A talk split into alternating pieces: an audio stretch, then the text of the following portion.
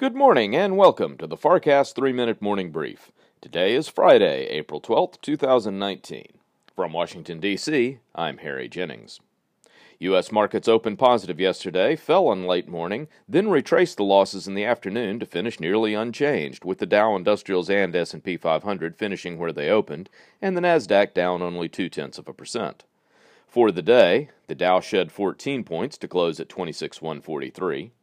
The S&P 500 was unchanged at 2888, and the Nasdaq moved down 17 points, closing at 7947.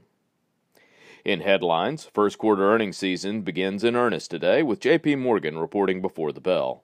Of the handful of companies that have reported thus far, companies have on average exceeded analyst expectations by 7.5%. The forecast from JP Morgan and commentary from Chairman Jamie Dimon will be closely watched as a guide for sentiment to the remainder of the year. In Washington, the number of GOP senators indicating they will vote against confirmation of Herman Cain to the Federal Reserve Board of Governors has risen to four, meaning his nomination is almost certain to fail. Overseas, Asian markets traded generally positive on Friday. Japan's Nikkei added seven tenths of a percent, Hong Kong's HSI added a quarter of a percent, and the Shanghai finished the day unchanged.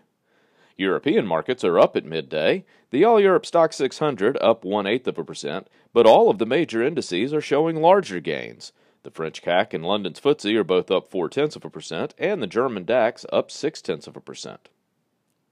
In commodities, crude oil prices are rallying, retracing almost all of yesterday's losses. The West Texas Intermediate benchmark has gained 92 cents from yesterday's final settlement, now trading at $64.50 per barrel. Gold prices are on the rise after yesterday's sharp drop, now at $1297.40 per ounce, up $4.10. In bond markets this morning, prices on U.S. Treasuries are down, pushing yields up 3 to 4 basis points. Currently, the U.S. 2 year yields 2.39%, and the U.S. 10 year 2.54%. The 2 to 10 yield spread stands at 15.3 basis points. U.S. futures are trading higher in pre-dawn trading and gaining momentum as the day begins.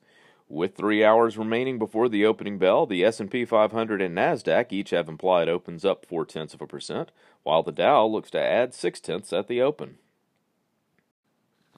Thank you for listening to the FarrCast Three Minute Morning Brief. Take the FarrCast with you in the car or in your earbuds this weekend. This week featured a discussion of investing strategy with the inimitable Josh Brown of CNBC's Halftime Report. The special guest was Chris Campbell of Yum Brands China on building a successful business employing nearly a half a million people in China. He agreed to stay on for a bonus edition, also available now on Apple Podcasts and your favorite podcast provider.